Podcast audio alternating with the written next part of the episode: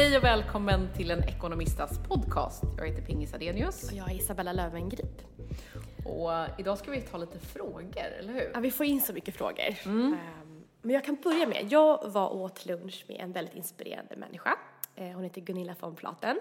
Och ehm, jag hade massa frågor att ställa. Ehm, men det som var, det jag tog med mig mest därifrån, det var att vi pratade om hur man hanterar just med pengar och barn och med sin, sin uppfostran.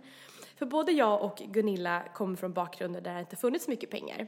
Eh, så. Och, och, hon har ju byggt upp sitt eget imperium och um, jag har kommit ganska bra bit, en bra bit också. Och jag märker väl att... Jag tycker, är du lite mallig idag?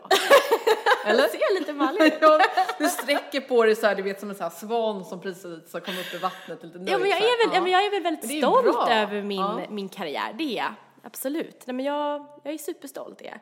Och jag inser ju det att mina barn kommer få helt andra ekonomiska möjligheter än vad jag hade. Och det är jag väldigt mallig över, att det är så. Men då måste jag ju eh, pausa där, för mm. nu ska vi så här, rätt ska vara rätt.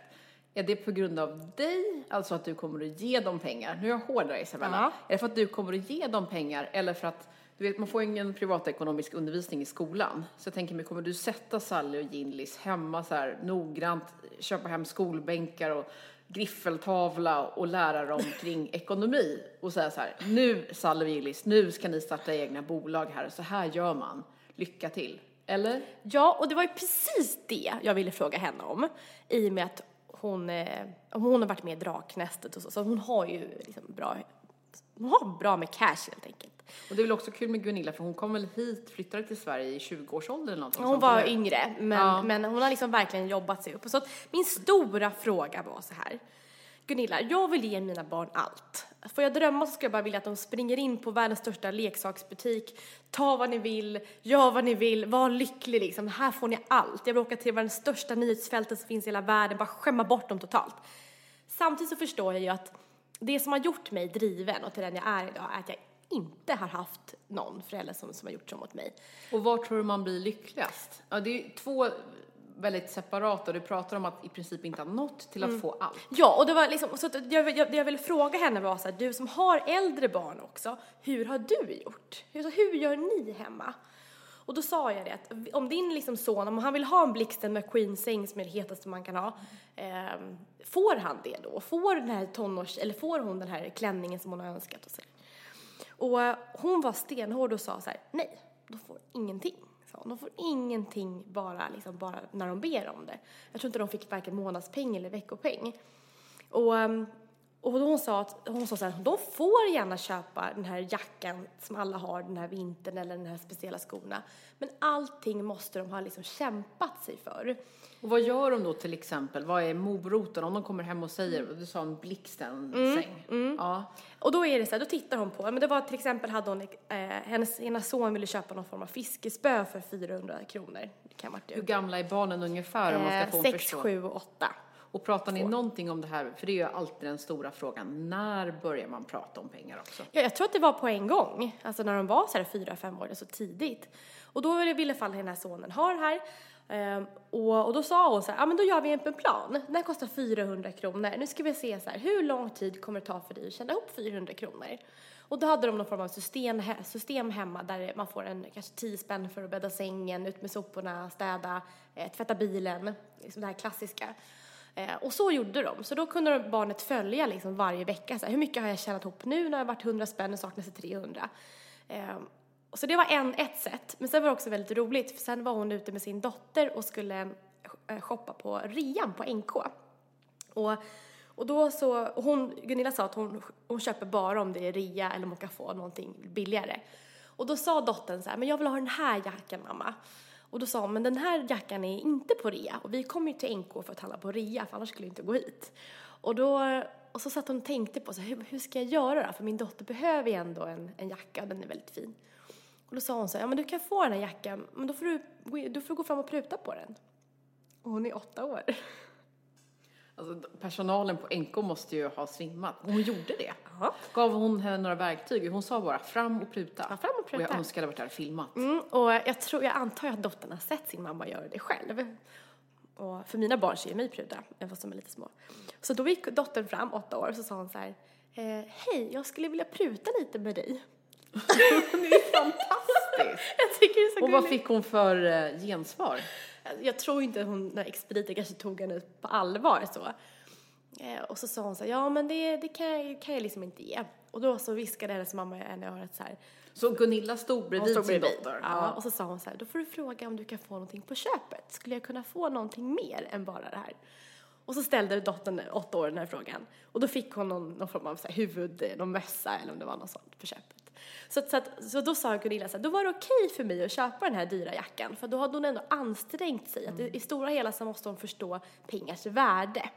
Och jag gick därifrån då efter den här lunchen och, och pratade med min man på kvällen. För att vi är Alltså vi, jag har märkt redan nu att vi tycker det är väldigt kul att köpa nya brandbilar till honom och alltså vi, vi spontant köper ju leksaker till honom och det måste vi sluta med innan han börjar förstå. Så jag lärde mig någonting nu. Jag måste ändå säga att om jag tittar på min omgivning och Mm. de kompisar som, man brukar ju skämtsamt säga att man har en silversked i munnen, Mm. så kan jag inte tyvärr säga någonting eh, positivt i att man har fått allting serverat. För det gör att Ja, men när man inte får en drivkraft, jag tycker det är så viktigt för att känna lyckan i livet, det är ju att själv veta och känna, det här vill jag ha. Det behöver inte vara saker man ska köpa, det kan handla om att du vill bli duktig i en sport eller ett språk, eller du vill bli duktig på att dansa, på teater. Att om man var liten och någon istället, om föräldrarna istället sa så här, du ska bli bra på att spela tennis. Och så sattes man där i tennisskola, så fick man aldrig själv hitta det intresset. Det var bara förutbestämt. Pang, det här ska du göra. Och då är det alltid svårare. Man kanske hade älskat tennis om man hade fått välja själv. Jag vet, jag började rida när jag var liten. Jag kommer inte ihåg var det intresset kom ifrån, men för att jag valde det själv så la man ju verkligen i en, en högre växel. Ja, men så är det. Och man får ju, jag tror också man blir lite bakbunden tyvärr som barn. För att om man inte får lära sig, och det behöver återigen inte vara pengar, men om man aldrig får lära sig hur man ska säga, fixa någonting för att man alltid kan gå till mamma och pappa. Jag tror man blir olycklig till slut, för man får aldrig riktigt reda på vem är jag, vad vill jag, varför vill jag det? Och när man får känna att man kan klara någonting själv så är det en väldigt stor lycka. Har du Men något jag- minne, tänker mig när du, om du ändå går tillbaka till dig själv, har du något minne där du känner så här, yes, det här var fantastiskt, jag klarar det?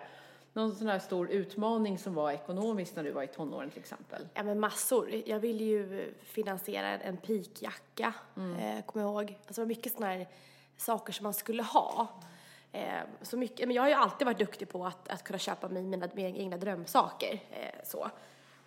Men, men jag tror att det här kommer bli ett issue. Alltså det här måste ju Odd gå, det här måste vi lösa. För jag tror att det här kan bli en stor, stor, stort bråk i vår relation om inte vi pratar kring hur vi ska hantera barn och sånt i framtiden. För jag märker det att han inte, alltså till exempel häromdagen så gick jag ner i garaget och då såg jag att hans, hans golfklubb stod där. De bara stod där helt öppet. Alltså vem som helst hade kunnat tagit dem för det är ett så här garage som alla delar på på Kungsholmen. Så att han, är liksom inte, han är inte lika rädd om prylar och han är lite mer så här, ja, ja, då kan jag köpa nytt. Eh, och jag tror faktiskt det handlar om att han har varit anställd hela tiden. För hans pengar har ju kommit. Vad, om, han, om han har varit superduktig på jobbet eller varit lat på jobbet så kommer hans lön oavsett varje månad. Men alltså jag har det med mig från min barndom och från när jag började jobba tidigt att, att varenda krona jag har tjänat har tagit tid och jag vet precis hur lång tid det har tagit. Så, att, så att jag blir väldigt rädd om saker och ting också och, och köper liksom inte nytt och jag hatar att slänga mat och liksom allt det här. Eh, men jag, men jag hoppas, alltså, jag tror att vi måste hitta en, en, vi måste enas om hur vi ska vara mot våra barn. Så att jag, det här är jätteviktigt. Jag har gått och tänkt på det här mycket. Ja, men det är lite också så här som på kort och, och lång sikt. Det var Ja. någon kul eh, episod av Solsidan där någon av barnen matades med socker, alltså alldeles för mycket godis eh, av eh, morföräldrarna. Och det är också ett roligt exempel på liksom, så här, orkar man vara långsiktig och få barnet att välja morötter före liksom, godiset?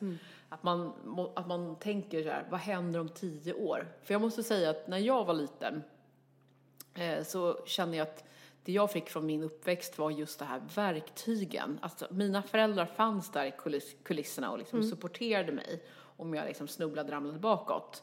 Men att det hela tiden fanns verktyg och pepp för att jag kunde klara. Vi hade liksom ett system där man eh, fick pengar eh, om man gjorde saker hemma.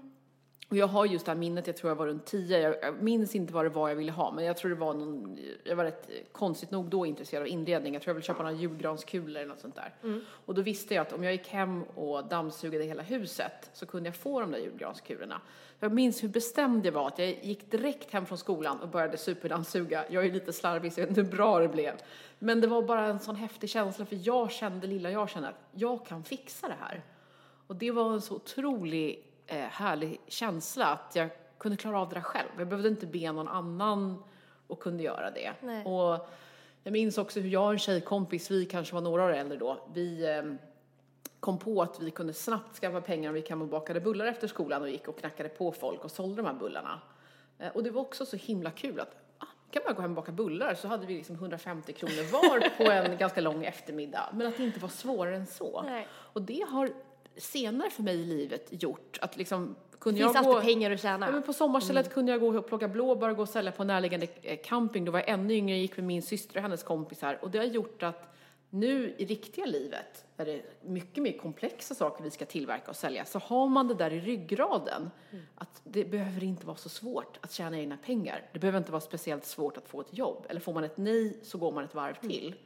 Och hade jag bara fått pengar av mina föräldrar, även om de hade kunnat ge mig det, så då hade jag varit helt bakbunden idag. Och jag är jätteglad för att jag hade med dig. Om jag ska försöka peppa dig Ja, ändå. Nej, men också, och jag läste någon artikel också med, med Paula, eller Tilde de Paula.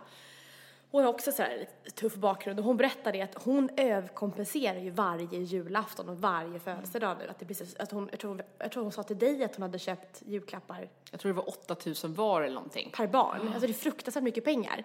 Och jag känner det nu, att jag måste läsa Ekonomistaboken igen. För annars kommer jag ligga, jag kommer ligga i riskzonen inför jul. För jag vill bara pynta deras rum och köpa stora playset från USA med stora bilar. Och, för jag tycker om att leka med honom. Så att jag har lite en sån kris i mitt huvud just nu där jag är ekonomisk, jag är en ekonomista, Samtidigt så vet jag att jag har ju pengar att köpa leksaker för. Vi har ju skitkul när vi leker tillsammans. Och han är bara två, så han kommer inte fatta att han har blivit bortskämd om jag, om det bara, om jag bara är det några månader till och sen slutar. Fast de bästa lekarna jag hade när jag var liten med mina föräldrar, de hade ingenting med leksaker att Nej, göra. nej, så är det. det var när jag badade med pappa eller när jag och mamma var ute och cyklade och hittade på lekar och grejer. Det är ju tiden ni har ihop. Mm. Han kommer aldrig bry sig om en himla brandbil. Okej, jag erkänner, det är jag som har den här brandbilen. det är du, som det är du, det är du som har leksaker. Nej men så här, okej nu kommer jag låta lite så här torr igen, så här, nu kommer Isabella bli. Men det är ju så här, som förälder ska man ändå förbereda sina barn för Jag vuxenlivet. vet, jag vet. Men han, men han älskar ju brandbilar och blixten och fordon och... Ja, men jag tänker så här. Det är ungefär det här som att när, om du blir jättesur nu här och känner så här, nu ska jag fasken ge pingis en smäll här. Räkna till tio och Mm. tänk så här, på lång sikt, vad mår han bäst Ja, jag av? vet, jag vet. För du måste ju lägga, om du ska lära honom alla de här grejerna och han ska hitta sig själv och hitta sina drivkrafter. Då kommer du behöva lägga mer tid. Det är väldigt mycket enklare att känna så här, åh, jag kommer hem lite stressad här nu eller trött. Jag köper en, en till grej. Ja, Ungefär som vet. att du tänker så här, jag köper en god flaska vin till Odd här. Eller som jag Ja, men det tänker gör till min man man. väl när man ja. är stressad. Jag vet, ja, men det är ju så. Ja, jag vet, men vi... Okej, jag, jag, jag ska gå hem och fundera på det här, så kanske vi kan ha någon så här podd eller barn och pengar avsnitt igen där vi faktiskt går igenom på hur man ska tänka kring, kring alla, Ja. allt ifrån idrott till allt sånt. Ja, jag, jag har tänkt mycket på det här. Jag vet, min man gjorde ju samma sak själv. Han kom på i tidigt tonåren att han ville liksom, eh, sticka till USA länge och började jobba. Och han är ju, det är ju där han liksom byggde sin tidiga drivkraft som han har idag, som hjälp idag fortfarande. Faktiskt. Mm. Jättespännande. Ska vi hinna med några snabba till läsarfrågor? Ja. Den första, och det som är kul med de här läsarfrågorna, det är väl så här att eh, vi svarar ju oftast utifrån hur vi själva hade tänkt. Det är väldigt långa frågor, så kanske lite svårt att ge ett perfekt svar. Men den första handlar om disponeringen av ens inkomst. Och det handlar eh, helt enkelt om hur man till exempel bör amortera när man bor i ett hus respektive bostadsrätt. Hur mycket bör man spara beroende på vilken boendeform man har. Om man bor i hus så kan det komma större utgifter och därför är frågan hur stor buffert bör man ha i förhållande till hur gammal man är och hur mycket eh, man tjänar och var man befinner sig i, i livet. Hur mycket bör man lägga på mat varje månad och så vidare och så vidare. Ja, vad säger du Isabella? Hur tänker du? Det är många frågor på en gång. Egentligen, hur ska man disponera sin ekonomi? Hur gör du? Ja, bra fråga. Nej men vi, nej men jag... Jag och Odd, vi har ju ungefär eh, lika inkomst var, så vi kör ju 50-50 hur vi betalar räkningar och sånt. Och sen, vi har ganska mycket kostnader, i alla fall om man jämför med, med dig vet jag. nej, men vi, nej men vi är väl sådär, vi har ju, vi har eh, tidigare då en dyr bostadsrätt med lån. Eh, vi har en bil, vi har garage, vi har Netflix och Viaplay, alla massa abonnemang, vi köper appar. Alltså vi, vi, vi köper god mat, alltså vi, vi har ganska så hög standard. Vi får nog ta oss över det där. Nej men och många som lyssnar har ju faktiskt så. Många att man lever liksom ett liv och pengar sådär. Så att, men, ehm, så som jag sagt tidigare, ja, vi sparar ju först varje månad. Alltså sam- Precis. eh, och så att vi hade, hade vi inte haft möjlighet att spara pengar och amortera mycket så hade vi heller inte levt så. Eh, så det går, ju, det går ju först, att vi har råd att amortera och råd att spara och köpa liksom våra nya fonder och sånt. Och, och hade det inte gått, då hade vi strypit på det här lördagsvinet och eh, Netflix-abonnemang och liksom sånt. Eh, så att jag tycker vi är duktiga, måste jag säga. Vi, vi är duktiga ekonomiskt, men, men vi, har, vi har alltid haft ganska så här dyra boendekostnader, så är det. Och så har vi en, en BMW som kostar pengar, så att om vi ville så skulle vi kunna komma ner i pris genom att äta billigare mat, ha, köra en billigare bil. Ehm, men, men allting är ju också, ehm, alltså det är okej tycker jag att få ha dyra levnadsstandarder om man, om man har om man har en plan för det, att man inte går minus varje månad eller kanske bara noll varje månad så att man har råd att spara också. Ehm, men jag är också väldigt ekonomisk på vissa sätt som gör att jag har möjlighet att sväva ut lite ibland. Ehm, jag är ju som försöker pruta på allt, jag är väldigt snål mot mig själv, har väldigt låga eh, alltså, jag köper typ aldrig kläder till mig själv utan köp, säljer alltid något annat om jag ska köpa till mig själv. Och, ehm, och är man lite grann, är man lite så här kampradsnål över det mesta i livet så får du också pengar över och då kan, man, då kan du unna dig. Ehm, men ja, vi, vi amorterar mycket och det märks nu när vi sålde vårt, vår lägenhet och köpte hus att vår, våra lån hade eh, sjunkit väldigt mycket vilket var jättehäftigt att se. Det är många som tänker att man till exempel ska se amortering som sparande. Ja, och och det det, tycker jag vi. absolut är rätt. Men man kan inte bara amortera, Nej. utan man måste också spara varje månad. För amortering är ju ingenting som man så att säga kan likvidera. Det blir inga pengar i fickan. eh, Som frågan handlade om i det här med buffert. Mm. Så jag skulle säga så här, börja i den ändan. Man behöver inte det behöver inte vara så komplext. Jag börjar alltid med, precis som Isabella, jag sparar så mycket jag bara kan varje månad. Jag sparar 9000 kronor eh, och de pengarna, poff, försvinner. Och därefter så tittar jag på hur mycket kan jag lägga på mat? Vill jag spara ännu lite mer? Att man börjar där, att man maxar då om det är amortering och sparande. Och sen när man har gjort det, så att man inte börjar åt andra hållet. För det blir mycket mer komplext om man liksom gör en man ska dra av sparandet och amorteringen först. Sen ser man hur mycket pengar man har kvar och sen kan man då fördela det. Och då måste man också så här, vad är, vad är viktigt i livet? Eh, har man oftast haft en sjukdomshistoria, ja men då kanske man ska lägga över mer pengar på en buffert för eventuella sjukhuskostnader eller, eller att man måste vara hemma och vara sjuk eller är det någon sport eller fritidsaktivitet, vad det än är. Älskar man mat och en riktig foodie, ja men då ska pengarna gå till det. Så hur man lever, men alltså du kan ju, som du säger, du kan spendera ganska mycket och jag tycker också jag har en bra ekonomi. Jag lägger jättemycket pengar på resor till exempel, hutlöst mycket ibland och spabesök kanske ibland. Eh, Men jag börjar alltid med att spara. Ja. Spara och sen kan man göra vad man vill egentligen. Bara man har Yes. sparat först. Men och sen också, nej men då säger väl en sån här tumregel eller en drömscenario att sparas är väl tre månadslöner. Mm. Eh, kan man ha så mycket pengar sparat så är man så ligger man bra till. Så det är väl en bra så här, tumstock. Och sen att man lägger 30 procent eh, av ens nettoinkomst, alltså vad man får i, plånboken efter skatt, på sin, sitt boende. Att Ja. det är en tumregel. Ja, vi sa väl tidigare i vår bok så här att 50 procent av ens, en- ens lön efter skatt eh, ska gå till fasta avgifter eh, och kolla kostnader och resten ska inte göra det. Så det är väl ganska bra att, att får du ut 20 efter skatt eh, så ska 10 procent vara det som, som, som, som du kostar fast varje månad.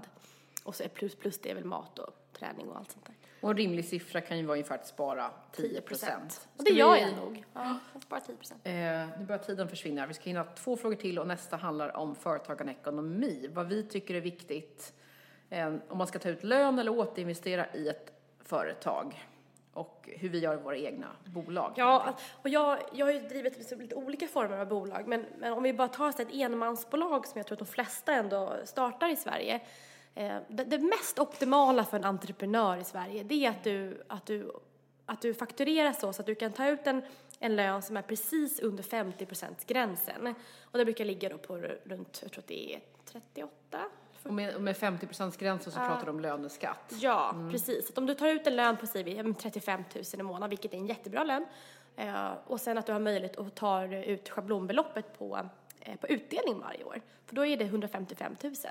Så att kan du, kan du som entreprenör snurra på det, att du har den lönen eh, och sen att du har den utdelningsmöjligheten, då, då lever man väldigt gott. Och de här eh, ska säga, reglerna ändras ju hela tiden. Ja, och det blir en helt annan historia om du har aktiebolag och anställda.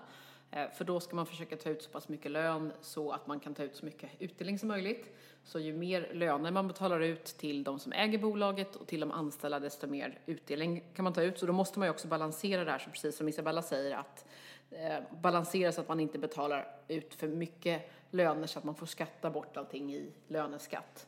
Så det är att hitta den balansen beroende på om det är enskild firma eller aktiebolag. Ja. Den sista frågan handlar om eh, om man redan är bra på att spara. Eh, hur gör man för att kunna spara ännu, ännu mer? Och våra tankar kring passiva inkomster. Ja, är man redan bra på att spara och man har sett över allting man kan se över så går det ju inte att göra så mycket mer om, om du inte väljer att få in en, en ytterligare inkomst. Ja, sen är det så här, vill man verkligen spara mer? Jag tycker att ett enkelt knep också är att ja, men, föra över mer till sparande då nästa månad och se om du klarar av det. Mm. Då får du väl, känner du så här, men jag vill verkligen spara mer, ja men då sätter du bara av mer pengar nästa månad och så ser om du klarar av det och så för över till någon form av sparande där du i värsta fall kan ta tillbaka en del av pengarna så att inte kassan eh, sinar. Och så eh, förstås se över hur spenderade du de tio tidigare månaderna och vad kan du dra in på ännu, ännu lite till utan att liksom gå på knäna och livet blir riktigt surt. Eh, passiva inkomster då? Vill du bara berätta om det? Ja, och det är ju att man, att man har någonting som gör att, att pengarna kommer in även fast man sover eller man, man tar ett bad. Eh, och det låter ju väldigt enkelt, men jag tycker att det, det, tar ju tid att få hitta en passiv inkomst. Men man ska väl alltid ha det som, som, som en, ett, ett, alternativ, att det alltid finns där, att man alltid kan om man vill göra någonting med, att sälja sin tid. Vi, vi har pratat om det tidigare, att många kanske liksom ligger inne på Facebook och surfar tre timmar på kvällen och kollar på film och TV, att man kan ju alltid göra något annat för de, för de tre timmarna. Att det finns alltid något annat att göra. Jag kan ta ett exempel. Mm. Eh, när jag jobbar mycket så brukar jag liksom ha, jag vill alltid träna ganska mycket varje vecka. Och mitt sätt att då få passiv träning, det är att jag har skaffat mig en sån här Fitbit-klocka som räknar mina steg. Och så går jag i gympaskor, så medan jag kan gå och läsa mail och prata i telefon så powerwalkar jag. Så att jag får den här träningen som en bonus fastän att jag jobbar. Och det kan man väl kanske ta som en jämförelse. Annars är det enkla sättet med passiva inkomster, det är ju aktier. Om du köper aktier och kursen går upp och du dessutom får utdelning från de här aktierna, ja men du kan, då kan du som Isabella vara hemma och ha hemmaspa och så tjänar du pengar ändå. Det, jag, jag tror man måste ha med sig att, att det tar tid att få en bra buffert och ha, få en stabil ekonomi. De flesta människor pluggar, man är student, man ska finansiera sitt, sitt första boende. Eh, snabbt så kommer kostnaderna med ens, ens nya inkomst. Det är, det, är, det är svårt att skaffa sig en bra buffert i Sverige. Och, eh, men låta det ta tid. Att, att eh, 500 spänn i månaden är alltid bättre än ingenting i månaden. Och att man börjar tänka på de här små sakerna som att man eh, ja, men ta med sig kaffet hemifrån i, i en sån här termos istället för att köpa ute. Alltså alla de här små sakerna gör så stor skillnad. Och, ehm, och det man också, jag, jag, jag umgås, liksom, eller jag träffar ganska mycket folk som, som har väldigt så här, gott ställt. Och när man kommer hem till dem så är det liksom tacos och Alltså det är vanlig mat. Det är inte alltid oxfilé och liksom dyraste Amaronen. Och jag tror att det är lite det som är kanske hemligheten till att de, folk, de människorna har pengar också. Kommer du ihåg, jag tror det var någon av dina födelsedagar så hade ni köpt en dyr bit kött. Kommer du ihåg man såg den prislappen? Jag har ett minne av det. Ja, ja men, ja, men precis. Folk såg en, en prislapp om det var på 1200 för en oxfilé. Var det oxfilé när du köpte Ja, men då fick man inte glömma att den var till 15 personer. Mm. Och då hade jag jämfört... Ni gjorde små portioner, ja. Just det, man gick därifrån hungrig. Det var ju så det var. Bra knep! Nej men man får ju alltid ställa det så här, jag, nu fyller jag år och tidigare hade jag haft liksom middag ute på restaurang och jämföra det med att köpa, visst en stor stek oxfilé men att göra det hemma jämfört med att bjuda ut alla på restaurang. Så att man kan ju alltid liksom så ja, jäm, ja, jämföra vad som är dyrast. Idag är verkligen tid, tycker jag, en lyxvara. Det här att få hemmalagat är så lyxigt. Verkligen. Verkligen. Ja, men vad kul. Eh, roligt att alla mejlar in frågor. Som sagt, eh, som sagt fortsätt med det. Eh, ekonomista va.se. Och eh, vi hörs igen eh, nästa vecka. Ha det så bra. Ha det så bra. Hej då.